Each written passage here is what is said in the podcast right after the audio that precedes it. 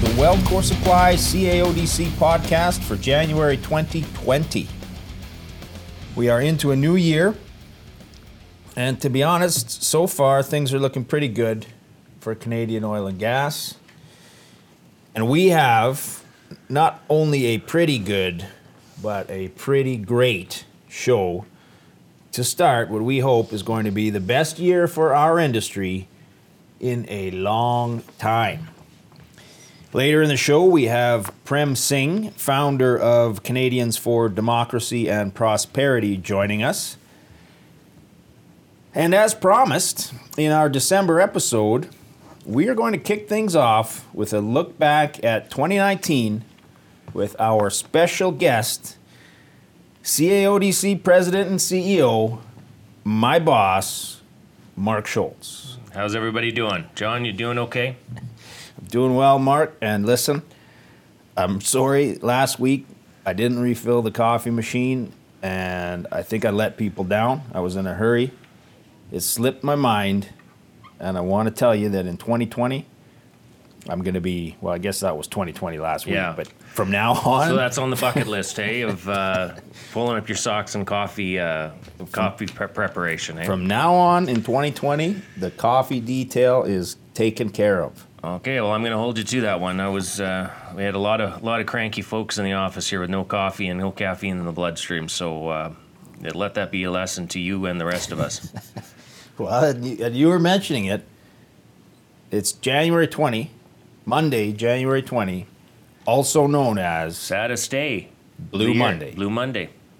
and it's uh, And you're wearing a blue suit and a blue tie. well, it's just like St. Patrick's Day. You got to wear green. Uh, blue Monday, you got to wear blue.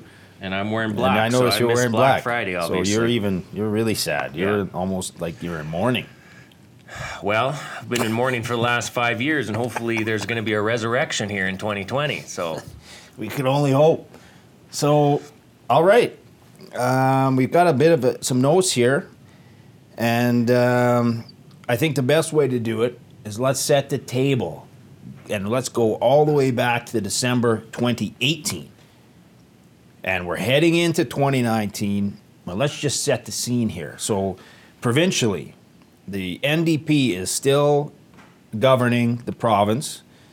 And they have turned around and started to push very hard for the Trans Mountain expansion. Um, they announce the production curtailment in December that is to begin January 1st, 2019. We had, um, and maybe you can speak to this, but we had Rachel Notley as our keynote at the associate member breakfast in November of 2018. well, not only that is uh, so we so she the premier came out to speak and delivered, um, you know, what I would consider, you know, timely news, a timely announcement on providing our service rig members with a. a carbon carbon tax uh, refund, struggling service contractors that were paying into the program, uh, but should have been exempt for a number of reasons. But we were able to successfully get that negotiated, uh, and uh, uh, you know, a promising policy for our members uh, on behalf of the government. But I mean, look, I mean, 2018, the tail end of 2018, I think, can be summed up by differentials in pipeline politics. And I mean, the differentials it was was a product of the fact that you know we just did not have any sufficient form of egress out of Alberta, and I, and I think it didn't. I, I don't think it matters who is governing Alberta. Um, the differentials were causing a huge hole not only in the provincial treasuries but also in the treasuries of private companies. They weren't getting anywhere close to the uh, the market price uh, or the the, um, the the price that it, it should be if we had sufficient egress. And pipelines uh, are, were going to be the key uh, deliverable, or I guess the key outcome of, of trying to to manage our way through this. So, you know, it didn't matter. You know, you had uh, Premier Rachel Notley at the time. You had the opposition leader at the time, uh, Jason Kenney, also uh, arguing uh, for some sort of you know curtailment, and I think it was a necessary evil. The the challenge, of course, on the curtailment part is once they introduced that, it certainly didn't. Uh, it didn't make 2019 a very promising year. And our business, of course, as you know, is it functions on the more wells that we drill and the more wells we service, the higher prospects and profitability of our businesses. So when you're in curtailment, you got differentials that are that have imploded. You got capital markets that are completely squeezed. You got no egress uh, at all to or any prospects of egress because it's all riddled in, in politics and, and disruption uh, Sure. across the country. Uh, you know, it just it, it really hurt the service sector. Yeah. So, just to back up there, the differential in December from WTI to WCS was about 14 bucks. Well, just over 13 and a half. But that was, I mean, at points during the year, it was a lot more than that. And I should have done a little bit more research um, to, to sort of set the stage for that. But yeah, I mean, it was, it was uh, 13 and a half in December. And we'll see when we get into Q1 that that changed around a little bit, which was great. In terms of pipelines, um, yeah, I mean, so December 18, uh, Premier Horgan vowing to do whatever it takes to stop Trans Mountain. Uh, Keystone XL was halted uh, by a federal judge in the States for an additional environmental impact assessment. Um, on the federal side, we've got the second reading of Bill C 69 happening in the Senate. Um, so things aren't looking very good. I guess uh, from a provincial standpoint, after an ambitious campaign to unite the conservative movement in Alberta, the newly formed UCP and leader Jason Kenney were gearing up at this point pretty heavily for the upcoming election in May. Uh, so, three, I guess Q2 of uh, 19 Yeah.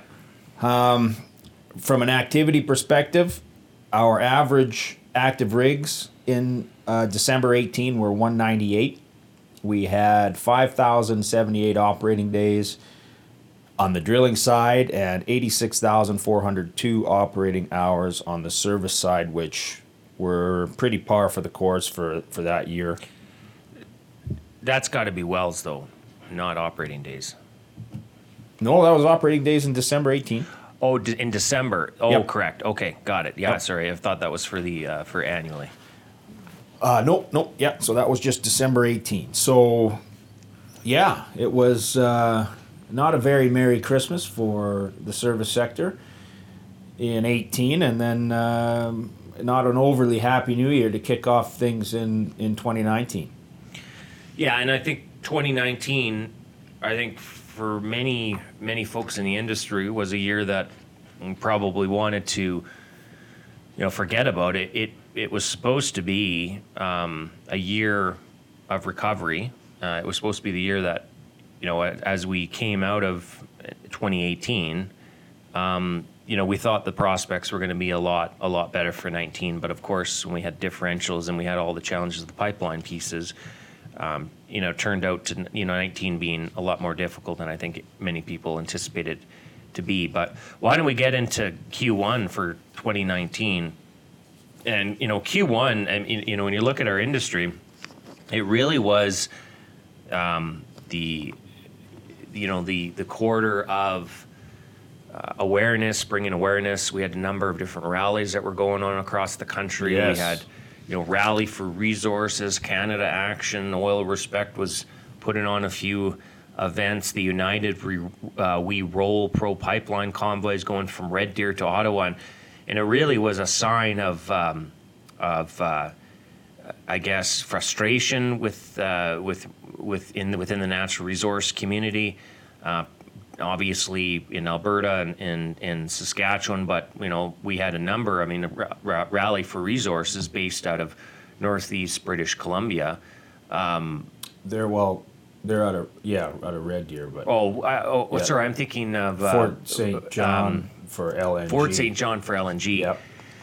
And um, so, I mean, you had a you had a number of folks that were kind of rallying the troops, getting people involved, and trying to get the attention of Ottawa. And what turned out, uh, the passage of uh, Bill C sixty nine, Bill C forty eight. What was interesting though is, you know, the Canadian Senate was the the platform in which the industry was trying to work uh, to get some significant amendments through that would not make Bill C-69, which is commonly known as the No More Pipeline Act, it, it would have made it work. It would it would make it workable. It wouldn't make it perfect, but it would make it workable. And all of those 188 amendments were passed by the Senate, but returned, most of them, 99% of them, were returned down by the House of Commons. Uh, so it was devastating. I mean, it was really bad news politically, bad news economically. We got um, a lot of uh, lot of uh, headwinds that the industry was was grappling with in, in, in Q1. And from an advocacy perspective, I thought this was very interesting because, you know, as our members will know, we kicked off Oil Respect in February of 2016. And at the time, I'm not going to get it all right here, but uh, of course, we had Cody's Canada Action was, you know, the first one in my mind, really. That was already ongoing at that time. We came on board, and I don't know that there were too many other others. And I apologize to any I, that were going at the time that I've uh, missed here, but there weren't that many. Is what I'm getting at. And so now, three years later, almost, I mean, very close to three years later, we're starting to see the kind of grassroots advocacy that we had always hoped for with the Oil Respect campaign. Like these rallies were something else, and they were happening all the time. Uh, we had one down at McDougall. We had uh, several up at the Ledge in Edmonton. Um, there was a couple at City Hall here in, in Calgary. Um, and I know that Rally for Resources were across the country. They were in BC. Um, they were out in, in the east as well, Eastern Canada. Um, and so, yeah, it just, I guess, from an organizational standpoint, um, you know, why it took three years for our industry to sort of really get things going, I don't know. But um, well, I think a lot of it could be culturally cu- culturally driven too, right, John? I mean, our, our industry hasn't hasn't really required hasn't been required to defend itself in the way that that the the cert, the, the environment today would re- would require. And um, but I think as these movements and as these rallies uh, were taking place, the the growth and the volume and, and folks that were participating over time, I think increased because our industry and the folks that are busy behind the scenes working in it started to realize that um, you know, if they didn't stand up for their industry that they they love, they understand the importance of our industry. But if they didn't didn't make a stand, no one was going to make that stand for them. Well, and, and a great point there. They were working, and I think you know, three years after the fact, a lot of them weren't working. They mm. probably had a little more time on their hands to to do a bit more advocacy, uh, which is unfortunate, and we're still seeing it um, today as we get into 2020. But yeah, I mean, uh, you're right. I think the importance over time became very clear. And, and I think, you know, a lot of this legislation coming out of Ottawa and people in our industry knowing the type of work that goes into uh, all of the safeguards that we have in terms of uh, pipelines, in terms of everything we do in this industry. And then you start seeing legislation coming in that, that uh, is banning stuff, you know. I think that really started to wake people up and say, well, hold on a second, they're getting things wrong because I, I know how safe we are. We, you know, and some of this stuff is just over the top. So, so then we move, I think, into, I guess Q2 of 2019 was was a much. Well, hang on a second oh. before we before we get there. Let's uh, talk a little bit about. So the curtailment is now in place in Q1 That's 2019. Right. So let's look at the uh, price of WTI is at 57 US. Western Canadian Select is at 44. So that's up $13 from December of 2018 already. So it looks like the curtailment is starting to work um, right away, which is fantastic. Of course, we didn't. I didn't mention in, in as we left 2018, AECO was at a buck 69 through Q1 2019, AECO was at a buck 88, so it's come up a little bit. Um, active rigs, we are at this is and this is a Q1 2019 summary now. Active rigs were averaged at 196 through the quarter versus 300 in 2018. So Q1 2019 we're already down 35% in terms of active rigs. operating days, we are at 5,104 in tw- Q1 2019 versus 7,614 in uh, Q1 2018. So we're down 33% year over year in our operating days. On the service side, our operating hours in Q1 2019 were 100,027 versus 110,098 in 2018. So we're down 9% on the service side.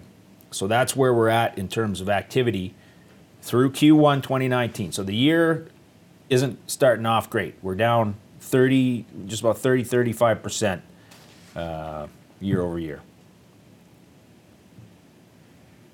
So I'm gonna, you're looking at I'm me like these challenge you on numbers these operating days, uh, All right. John. So these uh, we might have. To, I don't know if these are right because we ended off the year with uh, 47,000 operating days in the year of 2019. And so when I add these up, that doesn't come close to what that. So that's an average. That's a monthly average. So for Q1, we would have had, say, 15,000, right?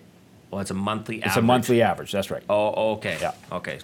So Q2 2019. Provincially, the UCP wins a resounding majority and right off the bat promises to reduce red tape, remove the carbon tax, and begin to rebuild Canada's oil and gas sector. And I don't know if you want to comment a bit on, on the work that uh, the UCP and um, I guess UCP leader prior to winning, Jason Kenney, were doing with the industry well in advance of the election. Well, and I, yeah, so it, it all kind of stemmed from the premier's desire to get Alberta open for business again. And so the, the flagship policies that they introduced was around the carbon tax, uh, reducing corporate taxes, and then dealing with, with red tape. And on the red tape front, you know, the UCP uh, and their, their platform um, committee, so to speak, uh, did a great job with reaching out to industry groups like CAODC uh, prior to the introduction or the development of the UCP platform for the 2019 campaign to get ideas of like where are the issues? What what how do how do we get this industry back on track again? And so you know we came to the table with a number of different strategies and different policy recommendations and quite frankly many of them have already been acted upon by this government the the big piece uh, was uh, talking about transportation regulatory reforms for our service rig industry which has done a, a significant has made a significant impact in um, recognizing the limited exposure that our industry has on the roadway, uh, and then regulating it based on its unique needs from a transportation side. So, you know, those sorts of issues we talked a little bit about helping the government and advising the government on their curtailment strategy, um, and and those were some of the pieces I think that we were heavily uh, influential uh, when trying to um, uh, support the government in their efforts to get this industry back online again. Yes. Um, we did some great work, and, and that, you know, huge recognition for the members who sit on our committees, uh, CAODC members who are the lifeblood of our association. They're the ones who come in and, and uh, provide all the information needed so that uh, we can walk into these meetings with government officials and we've got all of the, the statistics we need. Uh, we've got all the relevant uh, information from a regulatory standpoint, and this is all work that's done by volunteers, volunteer members. So, um, you know, they they uh, have done so much in the last little while um, to help us succeed and and ultimately, uh, you know, I guess lower costs and and just provide a much better environment, uh, along with uh, cooperation with the UCP. So. So, and then of course, in, in Q2 of 2019, we had um, the amendments that came from the Senate for Bill C 69, C 48. Those had all been rejected. And C 48, which was the tanker moratorium, and C 69, the No More Pipelines Act, received royal assent, which basically means it was passed into law. And, uh, and then, you know, as of, you know, as a as a I guess maybe an offering from the federal government to deal with um, some of the challenges with respect to C48 and C69. There was another announcement of the second approval of TMX, which uh, had been had been um, uh, I guess um, been held up in the courts, been held up by uh, a number of different protests, and so that was approved for the second time by the the federal government. Yeah, and it's uh, you know curious that overwhelmingly the response from Western Canada on both of those pieces of legislation were they need to be changed. But not only that, six provincial uh, premiers came out and said this legislation needs to be changed.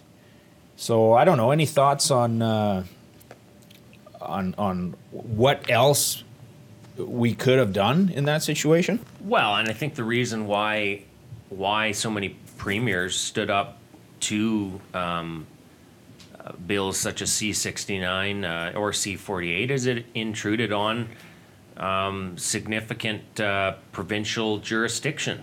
And, you know, it, it, I think it hindered the ability for provinces like Alberta and Saskatchewan uh, from exerting autonomy when it comes to the regulation of, of their, uh, their natural resources and it made it more difficult, I think, from a long term vantage point to see future egress uh, prospects. So, you know, I think that certainly helped. It, it, it, it added uh, important volume, I think, and uh, attention to, to the issue. Unfortunately, it, uh, the outcome that we were looking for uh, didn't materialize, but we will we will see um, whether under a new minority government that there is some latitude to look at renegotiating some of these uh, some of these uh, policies. So on the pipeline front, uh, BC Court of Appeal has uh, so Horgan's NDP backed by the Green, uh, I guess contingent, and what would we call that? The Green Party, minority government, coalition right. government. Yes, cool, yeah. thank you. Um, had had made a case to the BC Court of Appeal that the province should be able to limit the flow of heavy oil across its borders, and the BC Court of Appeal came back and ruled that it could not do that. So that was uh, a ruling uh, in favor of Trans Mountain, which was was uh, great. But of course, we know that Premier Horgan was uh, still moving forward with uh, basically a laundry list of things he could do to try to block this this pipeline. Uh, of course, that cost to uh, taxpayers and uh, you know costs in terms of jobs, et cetera, for uh, for Canadians in the oil patch. But anyway, so that was happening on the pipeline side. Um, commodities wise, for the quarter, the average WTI price was 59 bucks a barrel US. Um, and Western Canadian Select was up to 47. So, you know, these are nice prices, prices we haven't seen for WCS in, in some time. Uh, the AECO spot price for the quarter was an average of 89 cents. Um, and then, in an activity uh, standpoint, so again, these are these are averages uh, for the quarter. Q2 2019, we are at 96 active rigs versus 127 in 2018, so that's down 24%. On the drilling operating days side, we are at 2,422 versus 3,200 in 2018, so we're down 24% there. On the operating hours side in the service sector, service rigs, uh, we're at 74,275 versus 70,470 in 2018. So we're up 5% on the service side there. You know what's interesting though is as we start building our database for the service rig sector, um, it, it's very telling and, and, and informative to see uh, how much of a greater impact the economic uh, woes of 2019 had on the drilling sector compared to the service rig sector. I mean, no question, the service sector, service rig sector is still down. But I mean, even Q2 operating down, operating days, which is a measurement on the drilling side, is down 24%, while operating hours is only down five percent. What's up? Uh, sorry, up five percent. Yeah. Correct. Um, I mean, and like even when we go back um, uh, back to, to Q1, uh, operating days down thirty three percent. Yeah. Operating hours down nine percent. Yeah. You know, and and I mean, there's part of that is I mean on the service sector, uh, service rig side. I mean, there's there's three main um, operations that a service rig does: maintenance, completion work, and abandonments. And you know, with the I think with the completion work uh, drying up or or or being limited because of the lack of wells that have drilled, I think the abandonment piece and the maintenance work uh, both helped to insulate I think the industry from uh, a greater uh, decline than what the drilling uh, sector experienced. Yeah, all year long. You know, I'd hear anecdotally that in pockets, I mean, not everywhere, but in, in pockets across Western Canada, um, the service sector was doing all right, and they were they were looking for guys. They had rigs out. Um, you know, we even had rigs up in the Northwest Territories happening there. So um, no, it was it wasn't a horrible year uh, from the service rig side of things, which is which is you know I mean you take what you can get. I mean, the pricing still still was was difficult, um, but I think when we look at uh, overall activity, again, it didn't get hit as hard. But one of the the pieces here, eighty nine cents MCF AECO. Yeah. Uh, this was a really really tough uh, quarter, and going into quarter three, uh, you know, you know, and it's frustrating, right? Because when you look at this, eighty nine cents for our responsibly produced, most ethically produced natural gas on planet Earth, uh, capturing 89 cents. When if we had the capability of exporting that through LNG terminals, we could be getting 12, 15. Um, you know what? What a what a what a what an absolute um, disappointment I think for the industry and for Canadians. And this is this is outrageous that we're getting these types of natural gas prices here uh, in Canada when we could be getting uh, uh, fetching so much so much more for our for our natural resources. What do you think? Should we go into Q three? Let's move into Q3 here. Q3 2019. Uh, UCP government in Alberta is in full swing. Um, red tape reduction is happening. The carbon tax is being repealed. The Canadian Energy Centre or the War Room being uh, kind of planned out and Yeah, there was talk about that at that time. Um, pipeline perspective, uh, Keystone's Nebraska path was approved by the state Supreme Court in Q3. Um, and then from the Enbridge Line 3 perspective, Minnesota regulators announced they will revisit an environmental review rather than challenge a recent court ruling. So that was good news there. Uh, of course, on the TMX side, um, the federal government had been had purchased the pipeline, and of course, they were saying that they're going to build it.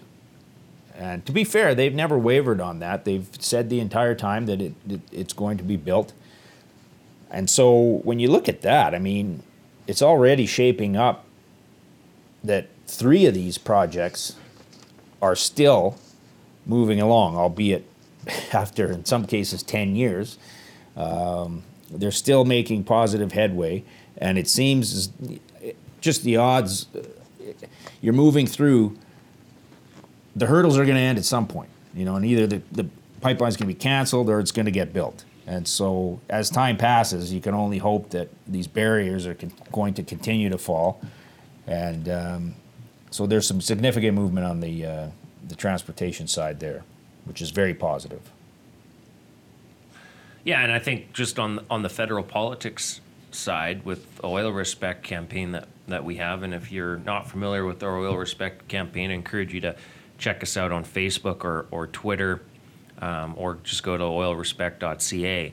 Um, you know, we we try to stay cutting edge and in front of uh, all of this messaging, John, and I think the staff here at CAODC and uh, and our partners in other uh, industry uh, campaigns have done, I think, a reasonable job given the um, the the climate, the resources that we we have, of highlighting and keeping this this story front and center.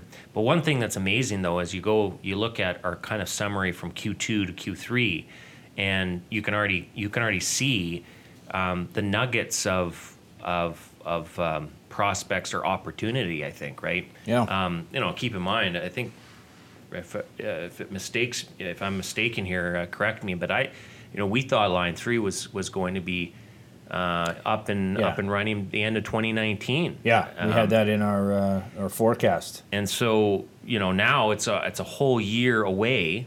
And when you look at it from the perspective of an investment community, you're thinking, okay, like so yeah, so you got you have some prospects of egress, but when are we actually going to see it built? When are we actually going to see? When are you going to deliver the goods? And you know, up until kind of Q3, it was there. There just wasn't much light at the end of the tunnel when we were going to get through uh, all of these regulatory hurdles. And um, you know, this this this type of news is is meaningful, but it's kind of like a little bit of uh, industry's been crying wolf for for a, for a number of uh, years, where it's, it's going to get built, it's going to get built. Well, when is it going to get built? Yeah. and so it's it's interesting to, to see some of those wins. Um, but again, I think the investment community is still looking for, you know, the first barrel of oil that's going to be shipped. And in Q3, in Q3, we're also approaching the election. And so, with our campaign and, and many other campaigns, we are focusing on voting energy. And as we know, um, that wasn't really the top talking point for most of the federal parties as the election approached. I think uh, the environment was probably number one. And so we were doing our part to talk about how a strong energy sector in Canada helps the environment while at the same time provides good paying jobs for Canadians, um, builds the foundation for our industry moving into the future and whatever the uh, energy space looks like as new technologies come on board. Are we still going to need oil and gas? Well, of course we are. We, we see all the forecasts that are happening. Um, we're not going to go from 100 million barrels per day to zero overnight. Um, Canada's supplying just over 5 million barrels per day, between 5 and 7 million barrels per day. Why shouldn't we be looking at growing our market share even inside of a decreasing um, demand outlook? So, you know, we were pushing that hard, and a lot of other campaigns were doing so. Um, yeah, I mean, the election, when we get into Q4 here, um, you know, as we know, who knows how well our, our uh, well, I mean, we got the popular vote in terms of uh, of ener- of uh, voting energy. If if you equate the conservatives with uh, pro oil and gas policy, uh, but we also heard loudly and clearly from Canadians that the environment is a priority in that election. So, Well, of course, it's a priority. It's a it's a priority for everyone involved in our industry. I mean, that's Always that's, has been. Always you know, has been. that's that's the um, you know, like when you look at the men and women who operate our, in our industry, they are just as much part and concerned about the environment their kids and their grandkids are going to live in as people who are living maybe outside of the natural resource sector. Um, it's just, you know, it's just this fallacy, this myth that somehow, you know, being part of the oil and gas industry is associated with, you know, with uh, environmental degradation, and it's just, it's just, it's just completely not true. Um, in fact, you know, when you look at things like clean tech and R and D, and um, and uh, you know environmental sustainable practices, the uh, oil and gas industry is uh, invests in those types of activities 10, 15 fold Yeah. uh, compared to any other industry. And so, you know, like even with the the advent of uh, you know horizontal drilling and and and pad uh, uh, pad locations and walking systems and the fact that we've been able to drill a well that used to take us 40 days now takes us five days. I mean, this is all huge advancements in our ability to develop our resources responsibly, but that that continual improvement is a story that Canadians, coast to coast to coast, um, can be so proud of, and it's just it's just a it we like John. We we work in the most technologically sophisticated, environmentally sensitive industry in the world on planet Earth. In Canada, here, I can't speak for other oil and gas producers, but I can say as Canadians, we are the best. And um, now, when we go into the commodity prices for Q3, uh, quarterly average WTI 56 bucks, WCS 47. So again, we've been we've been able to the the uh, the advent of curtailment has, has has been able to deal with that differential, and then AECO goes down even further at 82 cents. So our gas producers are natural gas, dry gas producers are really struggling with these these prices. Um, and then on the activity front, active rigs 155 versus get this 231 in 2018. That's down 33%. Operating days down about 33% again from 2008. And then operating hours, as we were talking about on the service rig side, down slightly, but only down about 8%. So you're going about 90,291 operating hours versus 97,000 or 98,000 in 2008. So 18. Or sorry, 2018, yep. yeah. Yeah. So, and that was the trend all year. I mean, as people who listen to the podcast know, uh, we go through the industry update every month, and uh, it was just down 30%, down 30%. Um, so, yeah, the trend continues through Q3, and uh, we move into the final quarter of the year. Well, provincial politics. Um, in Q4 in November, you'll recall we, we talked about this in, in another podcast. Premier Jason Kenney came to our State of the Industry luncheon and uh, spoke to us about, I, I, think one of the these terms he used is hope is on the horizon. Um, and he talked about the progress that they made about you know, red tape reduction and the corporate taxes reduction, the challenges to the federal carbon tax, um, talking about trying to uh, communicate and get our country unified again. You know, the reasons. I mean, you know, one of the things that's frustrating is is that um, I think that Canadians, for the most part, from a Canadian to Canadian perspective, are unified in this industry, unified in what we do, unified in the fact that we're, we can be proud of being a resource country. Um, but politics, unfortunately, has gotten in the way. And I, I really don't think the political leadership in many facets and in many paths in our in, jurisdictions in our country represent collective, truly represent collectively that I think Canadians, for the most part, are behind the industry. Um, so Jason or Premier Kenney came to, to speak about um, about his agenda, and then of course, and he now did he not he. So we're going to talk about the MOA here, but did he not announce that at the luncheon, or was that?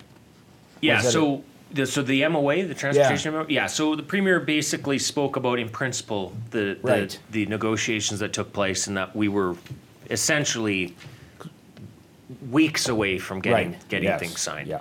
And then, of course, uh, I met with uh, Transportation Minister McIver, um, and we ended up taking him on a service rig uh, tour, a Savanna Well service rig just outside Nanton, and signed our MOA, our new regulatory framework for our service rig division in the doghouse of one of these rigs. And we were able to take the, the minister and, and show him uh, the equipment, introduce him to the people and our operations.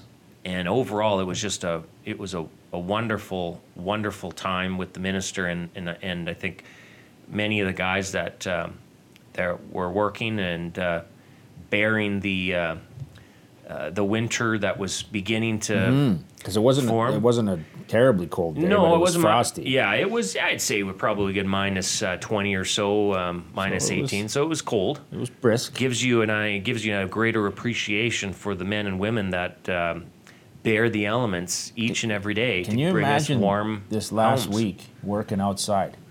Like, give me a break. I was having trouble. You know, my car was. I don't have a block heater. I'm sure I told you this many times. And so this car I don't know how it was starting. It was managing to start, but the doors weren't opening, the lights weren't turning on. It was brutal. This is the Hummer that you have, right? Yeah, yeah, right. This is my old 2010 uh, vehicle. Um, that was, I gotta say though, got me through, and the heat was working, which was nice. But my working outside in minus 40 with the wind chill, and we didn't have any wind in Calgary. Mm-hmm.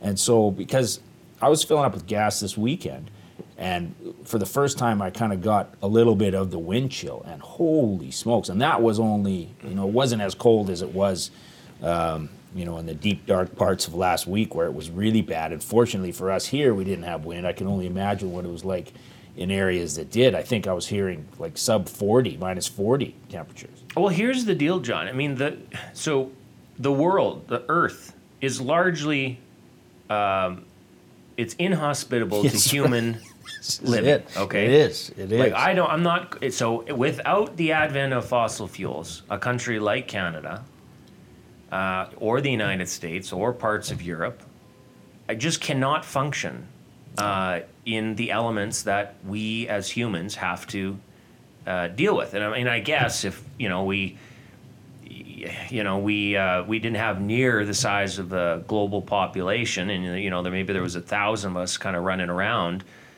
you know maybe it'd be different. But you just can't you can't feed 8 billion or 7 billion people. You can't provide the standard of living and the and the luxuries of uh, western civilization without fossil fuels. And so kudos uh, and and you know from the bottom of my heart and our families my family's heart you know, for those of you who are outside bearing the elements and producing our wonderful fossil fuels, thank you. Yeah. And if you see um, if you see a rig hand, uh, you know, this week or over the weekend, uh, why don't you give them a big uh, high five or a hug, or if you're cuddly like that, a hug or or whatever. But shows them some appreciation because these guys work hard, and they do a fantastic job on behalf of our country. Yeah, agreed. Here, here. Um, I mean, I guess I don't have a deep freeze in my place, and so it was kind of nice. I could store my meats and uh, Just and other things in my car. Yeah. Oh, for sure. No difference in temperature. Probably colder in my car than it is in the freezer in my fridge. Well, there, there's your contribution for reducing your Sure. carbon footprint. Yeah. Start on, you know, when it's minus 40 out, start unloading the freezer. Yeah. Unplug it. You can make out ice outside in less than five minutes. Just just, chip it off the. Just throw your tray outside with water and boom, then you got, um, you got your ice going. got your ice with your whiskey. This is it. So it's not all bad. Okay, so provincial politics. Um, we thank Premier Kenney for being at our State of the Industry luncheon in November. It was fantastic. Minister Rick McIver signs the MOA on Savanna Well servicing 56, I think it was, Rig 56. Um, and then the UCP announced a program to exempt curtailment on new oil production in 2020. Talk a little bit about that, if you don't mind. Well, this this was an absolute um, godsend, to be honest with you, John. It is, I think, the, the one of the reasons why we have 265, 270 rigs working today in 2020 is because what the government ended up doing is they lifted curtailment, not entirely, but they lifted it for new conventional wells outside of what they deemed an oil sands area. And what that meant is that companies that were kind of on the fence or, or weren't even able to because they were up against uh, their production limits, they were able to deploy capital, um, get rigs out, get people working again, get the industry activity up. And it was it really, as, as, as we saw with some of the, you know, uh, you know, natural gas prices, and we saw activity being really sluggish, 30% here, 30% there we were able to finally get a bit of a glimpse of higher activity and, and it's starting to, to pay off a little bit here in, in 2020. So that was a great announcement and sincerely thank the government. And it was a tough one. Politically, it was very tough for them to do this because uh, of the potential impact to the differential. But the reality is, you know, you have to look at it almost in two ways. One is the, the differential, yeah, we want to protect pricing. We want to make sure that we get, you know, the highest royalty that we can uh, if you're the uh, province of Alberta. But you also have to think about the other externalities, positive externalities that come into play with elevated activity levels. And that means you got people that are working, you got people paying income taxes, you got um, you know services that um, you know you know service companies that are kind of on the, the, the brink of, of insolvency finally able to get some traction and get some equipment out. Um, so this was, I think this was a this was an absolute olive branch to the service sector, in particular drilling and surface rig contractors.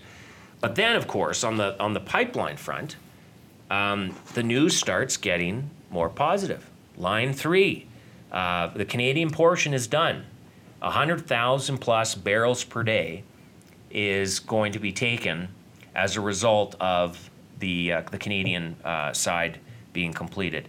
And then uh, we had the announcement, Natural Resources Minister Seamus, uh, Minister Seamus O'Regan on hand in Q4 for the announcement that pipe for TMX is going to be put into the ground before Christmas. Huge. Uh, you know, that that type of news. Um, Additional capacity already coming on, on board with Huge, Line yeah. 3. Um, and more positive news. We know that uh, TMX is going to bring a lot more barrels per day on board. So hopefully, some of these signals are, are getting around to the international investment community, and they're starting to because these we know these E&Ps they're not just planning a year in advance here; they're planning several years in advance here. Uh, and and and something else we don't have in in the uh, the notes here. I wonder who put those notes together. I Jeez. wonder. Uh, is LNG Canada, and that's Yeah. still making huge headway. Uh, of course, Coastal GasLink is uh, going along nicely, and with, by the way, all of the First Nations along the route signed on in agreement with um, uh, the pipeline company uh, for benefits to their community, jobs, etc. And so, you know, unbelievable just the controversy that's still happening with the UN this past uh, week or so, and uh, the BC Human Rights Commission.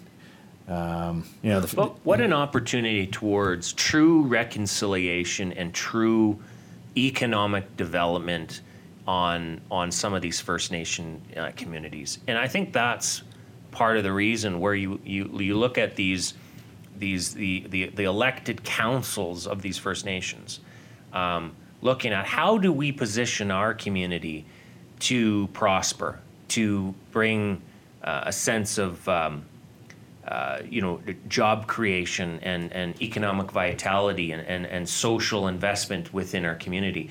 Um, they looked at that as a long term strategy and they said, look, I mean, we want to be part of resource development and uh, we, want to we want to you know be full participants um, you know what an amazing opportunity for not only Canada but for these struggling First Nation communities that continue to deal with uh, on reserve poverty um, and uh, and a way to lift themselves out of this. Uh, not looking for a handout, but a hand up, and that's uh, what what what a, what a promising opportunity here for for the country. yep, one hundred percent. So But- that's good news. But then the sad news, I guess, John, is as we pull into the results of the federal election, it really showed um, how divided we are as a country politically. And I think, you know, it was a it was a message, I think, to the Trudeau liberals that, you know, when we they talk about this the importance of balancing the environment and balancing the economy, or they go hand in hand. I don't think they have done a particularly good job of balancing those two equations because when you when it comes to and, and here's here's the key point when it comes to combating climate change uh, this is you cannot deal with global climate change as as just in a domestic uh, lens. You have to look at it from a global lens, and Canada's leadership when it comes to addressing global climate change is not about penalizing our current industries. It's about allowing them to grow and exporting a technology and B, our resources such as natural gas to displace higher GHG intensive um, uh, emission uh, commodities, that being coal in China and India. And I, I just I don't I think I'm I, I'm hope I'm hopeful that this the results uh, of this this new uh, federal parliament will uh, allow the, the Trudeau government to maybe step back, reflect on what the results meant, and start dealing with their strategy when it comes to climate change. I think in a more pragmatic and responsible way that doesn't harm jobs, doesn't harm uh, world class industries, and unites Canadians. That's what we need. Yes, agreed. Very good points. Let me backtrack a bit. Um, put a little plug in here for not only the podcast but for WeldCore Supply. So we started the podcast in Q3. So that would have been a Q3 note that whoever put these notes together missed.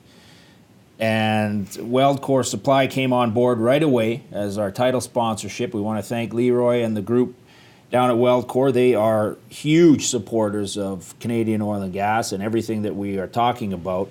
Um, they do a fantastic job, not only in advocating for our industry, but they are involved in so many local charities where uh, their, their family and their employees work.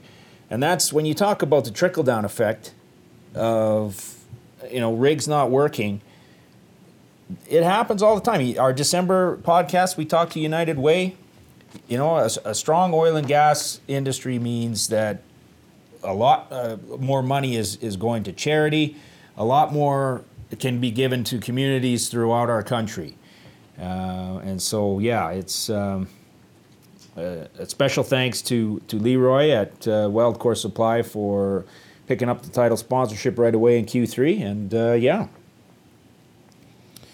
So, commodities, Q4. Take us through it here. Well, uh, 58 bucks for WTI, $38 uh, for Western Canadian Select. So we're back to 20 bucks there. Yeah, so it's it uh, the differential is has uh, crept up a little bit. Um, but look at this one, AECO, $1.91. That that's over double the pr- the price that we were getting in Q3 and Q2. So it gets colder, there's more of a demand for gas. Um, and then and, I, and they did some work on on the and I don't well, they did some optimization of the, the existing natural gas pipeline. Right. The TC uh, p- uh, main pipeline. Right. And that, I mean, I unfortunately don't know a ton about that, but from what I understand, they did a lot of really good work in terms of trying to uh, alleviate some of the bottlenecks from uh, northeastern BC down into southwestern Alberta, where a lot of that stuff can get caught up. So that's fantastic, and hopefully that will move into uh, higher, uh, you know, takeaway capacity, and, and we can see higher pricing throughout 2020. Um, you know, and, and kind of compensate for some of the seasonal gaps that we traditionally get. So that would be nice.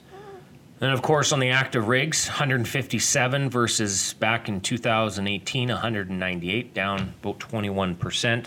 Operating days on average monthly, 3797 versus 5,778 uh, back in 2018, down by about 25%. And then, of course, stay tuned for our service rig uh, operating hours. Yeah. We're still uh, we're still actually aggregating all of that information as we speak, and uh, by the time our next podcast comes out, we'll be able to compare the uh, 18 and 19 figures. Mm-hmm. And I'm hoping that uh, we're going to be up again in Q4 here, but we'll see. I think it'll be close, just like it has been for uh, the most of 2019. So, okay, we've been rambling on for quite a while here. We're going to wrap things up, but let's, Mark, give us a look at 2020. I mean, you mentioned earlier we're already at, I mean, I don't think, think we've seen the positive side at 200 on the drilling rig count, active rig count for a while. Uh, it's fantastic. Uh, right away in January, we, we kicked off the first week with, I think, 262 um, either moving or drilling rigs. Uh, it's just, it's been great so far. We talked a little bit about pipelines, but um, you know, work with Enbridge is happening. We had a great announcement for Keystone XL uh, last week that uh, TC is going to start building again, which you know that is. I mean, I hadn't even been to be honest with you. I hadn't even been thinking about that. It was Line Three and it was um, TMX, but this Keystone is just that's a huge, huge bonus moving into 2020. Um, you know, we predicted in, in 18 that line three would be done by 19. We predicted in 19 that line three would be done by 20. Hopefully, our prediction this year is right. Yep. Um, what else can we look forward to? Well, I'm looking forward to um, uh, blowing the hinges off of our uh, 2020 forecast. To be honest with you, um, you know, we were looking for a, a slight increase over 2019 However, what I can say is given what we've been talking about, given the fact that we have all this light at the end of the tunnel with pipelines, um, we got uh, two pro energy governments in Alberta and Saskatchewan, um, and we're sitting at 262 rigs. Now, there, you know, one could, you know, one could throw some cool water on all this and maybe say, well, maybe this is all about front end loading capital spends and the rest of the year is going to kind of taper off. Maybe. I mean, look, I think our industry has been, you got to find some optimism uh, where you can. And there's some true tailwinds, I think, that we can point to that uh, indicate if we continue to see progress on these major files, that maybe 2020 is going to be shaping up to be uh, material or materially different than uh, or an improvement in 2019, mm-hmm. and um, we're hopeful. And we didn't talk a lot about the really good work that Saskatchewan, the government of Saskatchewan, did all throughout 2019. Uh, Premier Moe has been an ardent supporter of oil and gas, vocal supporter uh, the entire year, um, and so you know we're working with them, um, always working with them in uh, reducing red tape, etc. Um, so yes, in terms of having some allies provincially, uh, we have two very strong allies, and that should bode well for 2020. And so who knows? This could be the year where things, uh, maybe we don't call it a complete turnaround, but it would sure be nice to have some some positive momentum and, and have that sustained throughout the entire year.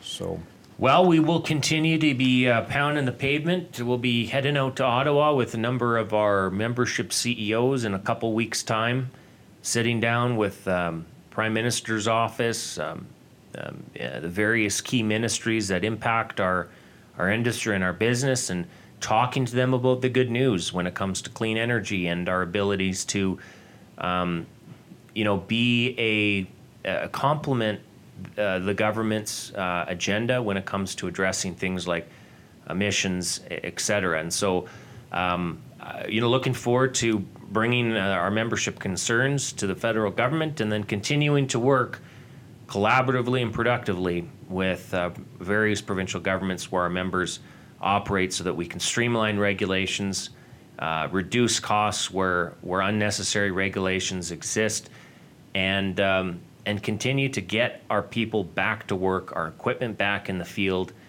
and um, back to a uh, to a level of uh, profitability and sustainability for our industry that we um, we certainly look forward to in, in the months and years to come.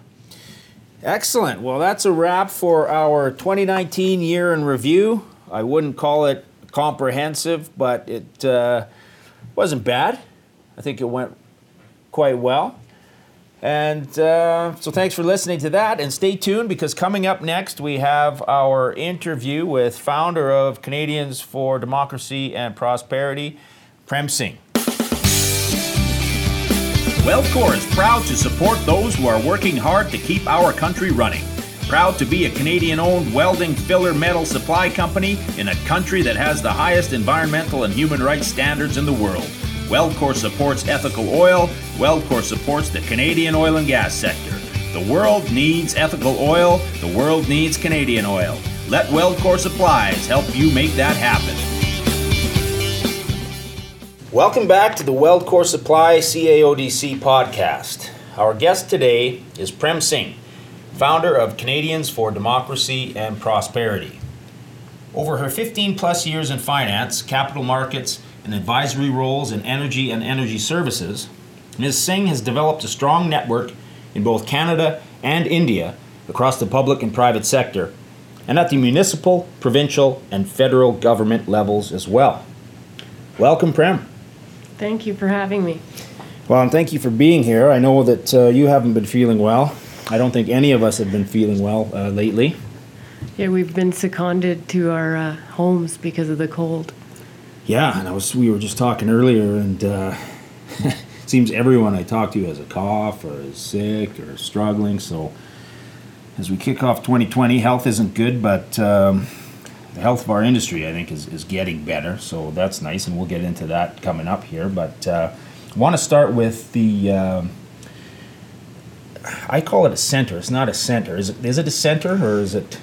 You could call it a center because of all the different uh, arms of it. Okay. Um, we probably should have named it a center, but uh, yeah, I mean, we do different things. We do advocacy, we do education initiatives, and we're trying to keep it nonpartisan.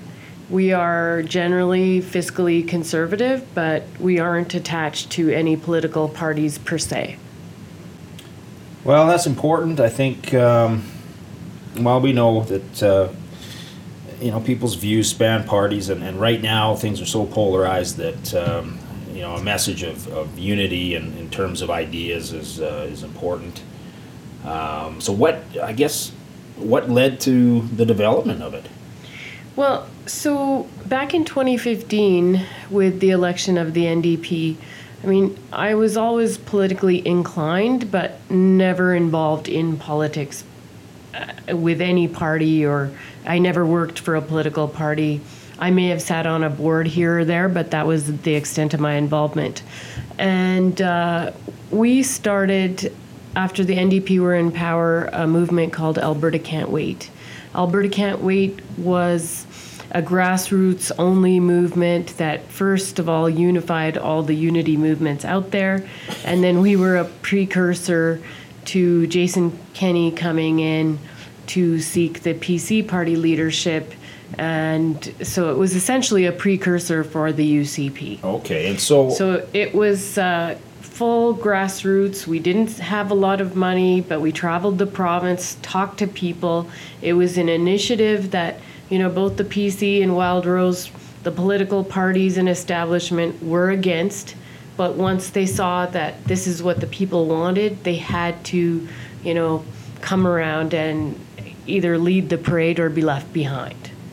So once we saw the success of that, we realized at the last municipal election, even though we only started in August and the election was October, but we rallied together what pennies we could and, you know, really gave Nenshi you know, a hard time. We didn't we didn't endorse candidates, but we did inform Calgarians who we thought you shouldn't vote for at a tax and spend level. okay, Yeah, and then with the federal election coming, we thought it was time and we needed to educate people across the country given the troubles that our energy sector actually a lot of sectors were having across the country and so we thought it was important for you know capital markets and for free enterprise to have a voice.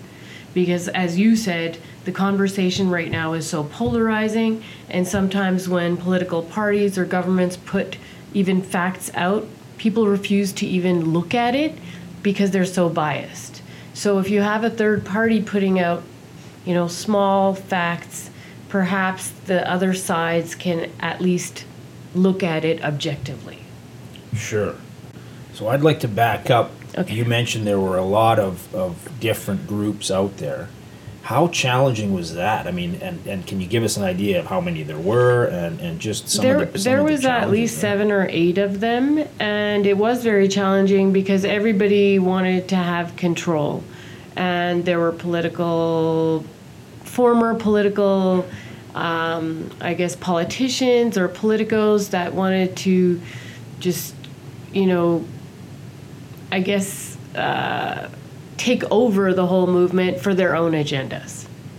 So we tried our best to, to say that look, this wasn't about any one of us. It was about actual Albertans. Right. Yeah, And keep the focus on Albertans. exactly. Yeah.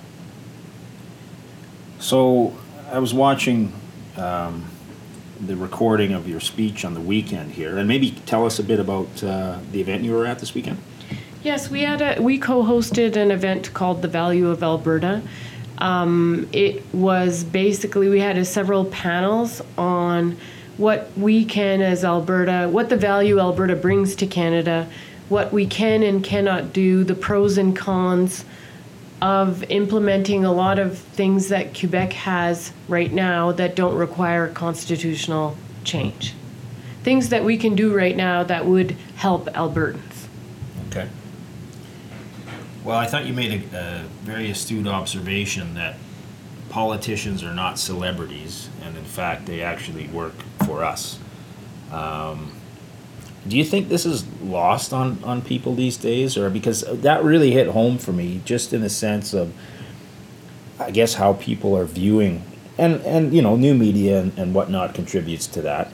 And I understand completely that as a politician, it's important to be involved in all of these uh, communications channels. So that's not the issue, but it, it does seem like there's a real culture of celebrity, at least in, in Canada, and especially at the federal level.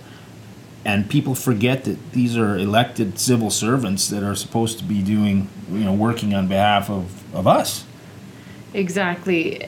I, I think there's a big disconnect between these people that become politicians because many of them have zero work or life experience and they get into office to create policies for the working class. And then they become elevated to such a celebrity status, and it does get to their head. And the arrogance and entitlement, especially in times like this across the country, Alberta even more so, Saskatchewan too, there becomes a resentment between the voters and the leadership. And I, one of the other points that I brought up was that, you know, true leadership has to have empathy. And I don't feel that we have that at any of our, at any levels of government right now. We don't have a voice that is unifying. I feel that government, it, once you're in government, you're governing for everybody not just those that are ideologically aligned to you. It becomes your responsibility to get everybody together and govern as a whole. And I, I feel that we're not. That message isn't being sent to everyone, Canadians or Albertans or Calgarians. I think that's a great point, and and um, you know, if if you're inclined to want to push your own agenda. I mean, not necessarily your own agenda, but you believe in an idea that, and, and you really believe in it strongly. Then, you know, personally, I, politics isn't the place for you. You should be working in an advocacy role or something like that and trying to convince people to come on over to your side. But politics, for the reasons you've mentioned, that's not the place for that sort of thing. Because when you are elected, as you just said, you're elected uh, to do work for everyone, and you're going to have to suspend. You're going to have to find a middle ground there, and I think that um, yeah, we've seen uh, we haven't seen that happening, and I think uh, that's a real source of frustration. And I think it also in this day and age with social media, governments have their communications staff that communicate with other people, uh, you know, normal citizens on social media and they need to take a high road and communicate with respect to everybody, even those that might not be nice to them. They're the government, so they need to take a higher road and be nice to everybody and respect everybody's opinions. Well, isn't that the role of leaders? Exactly. Shouldn't that be the role of leaders? So there's some education involved there, and that's my little segue into um, uh, education being a primary focus for you guys. What are some of the uh, initiatives you're working on? Well, we've done two internships and they run from June to August. We have four university students that we train them on campaigning, on communications, on ad- issue advocacy, uh, social media training, media training. and it, it's a quite intensive course load. They do get a monthly stipend, and it's a full day every day from June to the end of August. We've done two of those right now um, uh, to this date, and we're looking to expand it to maybe six students, but we'd like to offer and start a campus club with other political party campus clubs, not just on the conservative side, but maybe make it more just to educate students on common sense, on common sense, you know, free market principles and how it is common sense. I feel conservatism, the word itself, has a bad connotation with the youth.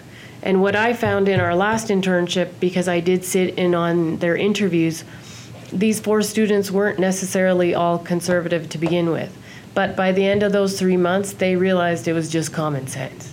Sure. Yeah. And what was more important to them, we would be surprised. It was more, you know, um, the whole political correctness, freedom of speech. They were very, very tired of, you know, certain groups hijacking our language. Yeah. And and I personally feel the same way. My, I, mind you, I'm like several decades older, but I still use words that people are like, "Oh, you can't say that," and and I'm like, "Well, I can because I don't mean it in that new meaning that these guys have conjured up recently." Right. You know, if we don't stand up and defend our language, then we will let people hijack it, and we won't be able to say anything. Big waiting list to get in here, and what school is it done out of, or is it a variety of schools? Or? Uh, Well, we we put out the advertisement on social media, and then we get applications, and they're interviewed. Yeah. So we usually start that process in May, the beginning of May. okay. So that you know, if students don't have a job lined up, uh, I mean, our st- monthly stipend is only two thousand dollars. So you know, it's it's bare bones. Right. Yeah. Everything that's- we do is on a bare bones budget. Sure. Yeah. Well, still, I mean, that's great experience, and you know, you, I guess you'd have to have Yeah, another part-time role. and a lot of our uh, interns have chosen to remain uh, involved and engaged, which that's really good because we need more the next generation to be engaged and to be involved. And my whole purpose in creating this center now is I think it's our responsibility to create the next generation of leaders.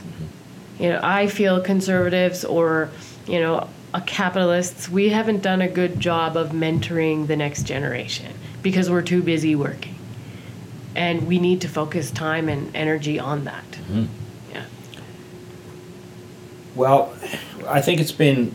You know, we were talking earlier um, in the show, Mark and I, about uh, advocacy in the advocacy space, and it's great that young people are getting involved. I mean, they always have been involved in, in protests, uh, you know, going back over the decades, um, but it's a bit of a different um playing field now. In oil and gas, we've seen a lot of advocacy groups uh, sprout up over the past few years.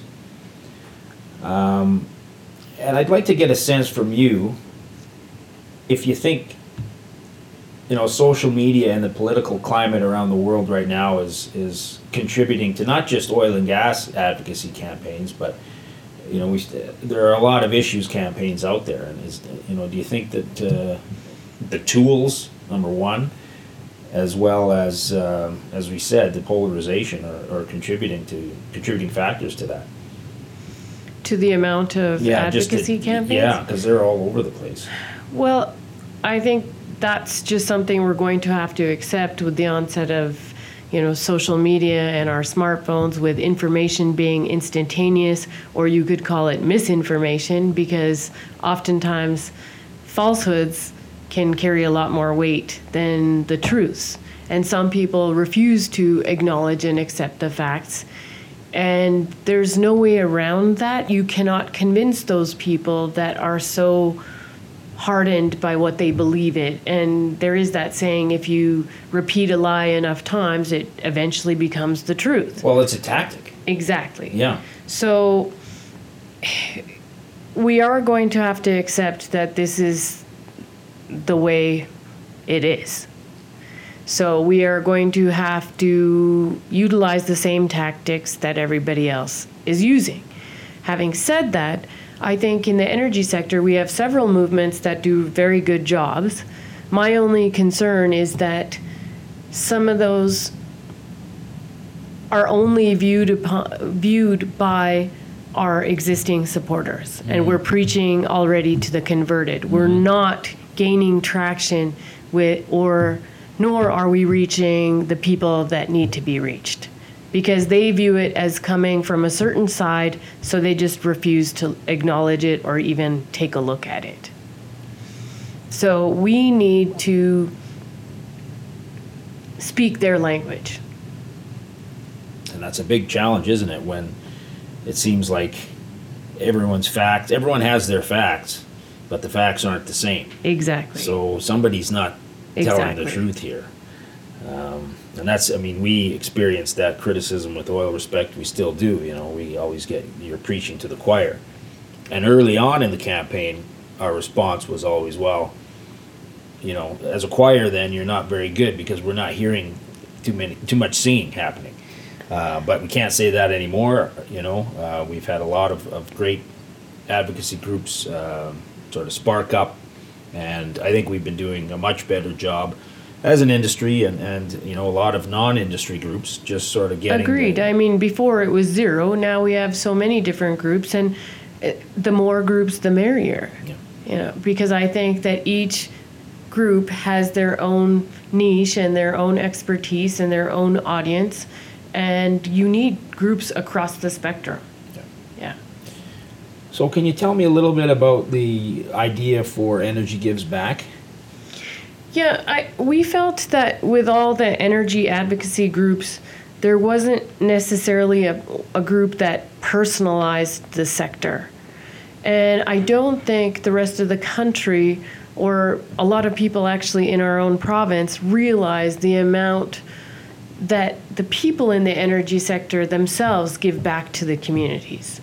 So we wanted to put a face and a story to the energy sector and how they help out in just n- normal day-to-day, you know, coaching hockey or when we had the Fort McMurray fires, how there were volunteer firemen, just nor and in stories. Because we've found in our advocacy, the more you pull at people's heartstrings, the more responsive they are. Yeah, I would agree, and I think uh, And if you insert facts in between those stories, you'll get more, people will digest that better than just hitting them with facts. Then they think, oh, you're just an energy company shill, or, Right. you know, you're one of the political parties' arm. Yeah. Well, that's always been a challenge, and I know, um, talking about the fires in Fort McMurray, we did, we were at an event, and, and uh, it was a few years back now. And a fellow from one of the larger companies up there, I won't name any names, um, was telling me about the great work they were doing, busing people out of the uh, danger zone, getting them into some of their camps up there. They were providing food and shelter, all at no cost to taxpayers, all on the company dime. And then when I asked him, you know, whether I could talk to somebody and, and share those stories, he said probably not. So, you know, I, I think, and I guess maybe, I don't know why, I, and I'm not going to try to to s- suggest why they came up with that, but um, if I guess you couldn't blame them if they were to say, yeah, well, they're just you know the public will react by saying, oh, of course they're going to say that, and they're just shills and etc. So that is definitely a challenge, and I think that you know grassroots stories, as, as you're talking about, and and it, stories of real people in communities, smaller communities, larger communities, are uh, they do tug on the heartstrings and uh, and hit home. One of the other curious things that I wanted to ask you about, get your perspective on, is why is Canada under attack here? I mean, you know, when you look around the world at all the oil-producing mm-hmm. jurisdictions, you wouldn't think Canada would be under the microscope, yet here we are. Well, some people like to consider these things to be conspiracies, but it definitely has to do with other countries' own interests and certain shareholders, global shareholders, that have their own interests at heart.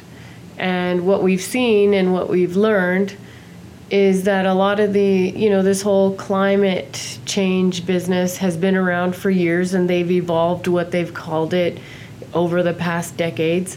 And it's not necessarily about controlling, well, not controlling the climate or, or offsetting carbon. It, it's more about a transfer of wealth.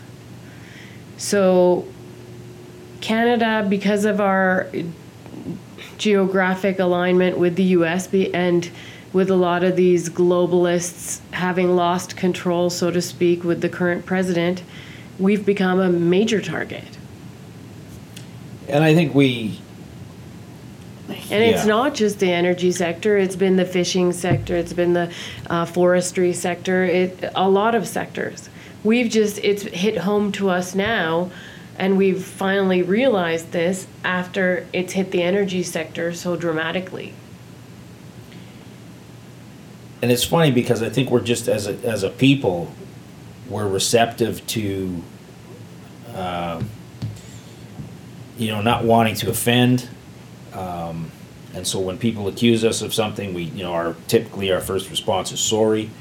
Uh, we're known for that, and so what we've been encouraging people to do is start asking because you know you'd say, ah, okay, yeah, we're not we're not quite doing enough. Well, you know, the people in your neighborhood, they all work in this industry. Why don't you go and ask them, talk to them, and see, and they'll they'll start telling you. Um, and I think that as a, as a nation, we all know and, and respect each other, uh, but it just doesn't seem like that respect extends to when we're out. Um, we won't defend ourselves, I guess, is what I'm saying, and, and we definitely need to do a little bit more of that when it comes to Mean, we haven't defended ourselves within our own province, let alone the country. And that is a, a huge problem. There was a, a elderly lady I know who spent five weeks in Ontario going visiting a senior citizen home one a day before the federal election. And she was saying that, you know, if the seniors make up 30, a third of our voting, we're in big trouble because all the seniors have been indoctrinated by their grandchildren who have been indoctrinated by our education system plus the media. right. So, you know, we have it, we're in a war, but we're very behind. Yeah, And it feels like on some days we're losing. agreed. I mean, the opponents of our industry have done a great job. Um, and we, t- we were just talking before we started recording here about the Wet'suwet'en um, and the, the UN's, I guess, not doing the research to get both sides of the story there. Um, and it just, it's amazing that uh, we've become more willing to believe our detractors than our fellow citizens. Um, but tactically, you know, you, mentioned misdirection, and, and if you say it as many times or over and over again, people are going to believe it. Um, I really think that the veil might be lifting a little bit on just who can, I guess, start up a news, quote unquote news organization, or who can start up a quote unquote treaty council. Um, because, you know, media, as we talked about, the tools are out there for everyone. And I think that that level of media awareness, once it starts getting into, I mean, younger kids are, are digital natives. You know, they've grown up with the technology. They understand that it takes nothing to just go and get online and build a free website and, and call the it younger whatever you and the younger generation aren't looking at conventional media even online they're looking at other sources like reddit and other you know they get their information from the non-conventional media. So you're right. The more people that are actually looking into these things they're uncovering the truth themselves. Yeah, and that's what it takes. I was actually at a dinner uh, last week with a young person who uh, had moved to Calgary from Vancouver and admittedly said hated oil and gas prior to living here and uh, has now changed uh, her views. And, and I, so I asked, why, you know, what kind of did it for you? And exactly what you said, she took the time to, to do her own research and not just rely on one or two sources, but, you know, wide variety of sources, wide variety of opinions, start asking some questions. And now, you know, wants to stay in the province. Uh, she's here for studying, doesn't want to go back to BC, and wants to build a career in Alberta and, and in oil and gas. So, Oh wow. yeah, I mean, I was kind of blown away, but you know, the, I guess I was hoping for uh, an easier answer than having to do the research yourself. Yourself, yeah. You know, because it, uh, we know that not everybody's going to do that, but um, who knows? That was an encouraging conversation. And I think you bring up a good point, and I'm trying to tell everyone to do the same is that we have to start talking to everybody, people outside our own bubbles. I myself find I'm having these kind of conversations with my yoga instructors or, you know, just anybody and everyone that you speak to. You don't have to push them on educating them on energy, but just open the conversation get them to start asking the questions so that you're not it, it doesn't appear that we're being condescending or we're you know because we've been demonized by the media and by the left you know the anti-energy groups and you look at even in Ontario and Quebec they don't even necessarily feel sorry for us it's just true, yeah. right? I mean, they go through they go, they've gone through manufacturing job losses as well, but and we've helped them, but they don't look at it the same way when we've had more job losses. They're just like, oh well, you guys deserve it because you've had good times for so long. Yeah. I wanted to ask you. You have a background in finance. Um, how big of a threat is this whole divestment movement in your mind? it's a very big threat in that you look at how many of the multinationals that have left Alberta and Saskatchewan alone. And I know at a uh, because a colleague of mine called me the day after our federal election at a pension fund conference. Alberta was a no investment zone because of our relationship that's combative between Ottawa and Edmonton. So, you know, when you have pension funds and other investment funds that are saying because of our governmental relationships we're not a good place to invest that's a problem. You know What- because these funds and these companies are going to other countries. They are going to countries in the middle east. They are going to countries in south america. They are going to countries in africa. And I deal, my day job is more on the commodities trading side of things, and I'm seeing it. You're seeing lots of transactions happen between Asia and South America, between Asia and Africa, and we're missing the boat. I think it was 2015 when I gave a talk to the, I think it was the Energy Council of of Canada, and I gave a talk saying that we would miss the next two LNG cycles. And I'm prepared now to say we'll miss the next two. Because you have other countries like Qatar coming on board with LNG, and the US is already selling and renegotiating some of their contracts with Asia. We're just too far behind.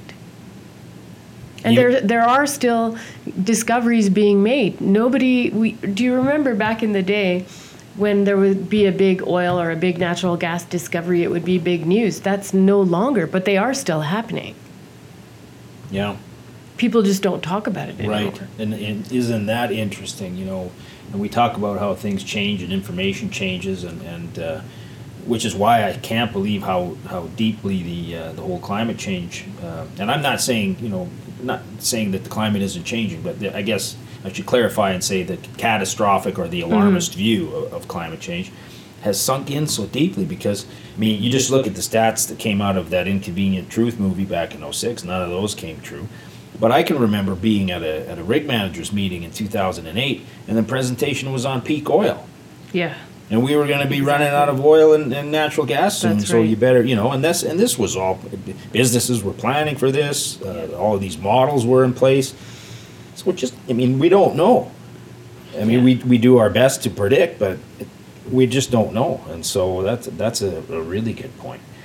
Um, well, before we wrap it up here, I, I want to ask you about um, this new deal for the West. You mentioned it a bit earlier, talked about it at uh, the conference you were at. You're close um, to a lot of people. You have a great network.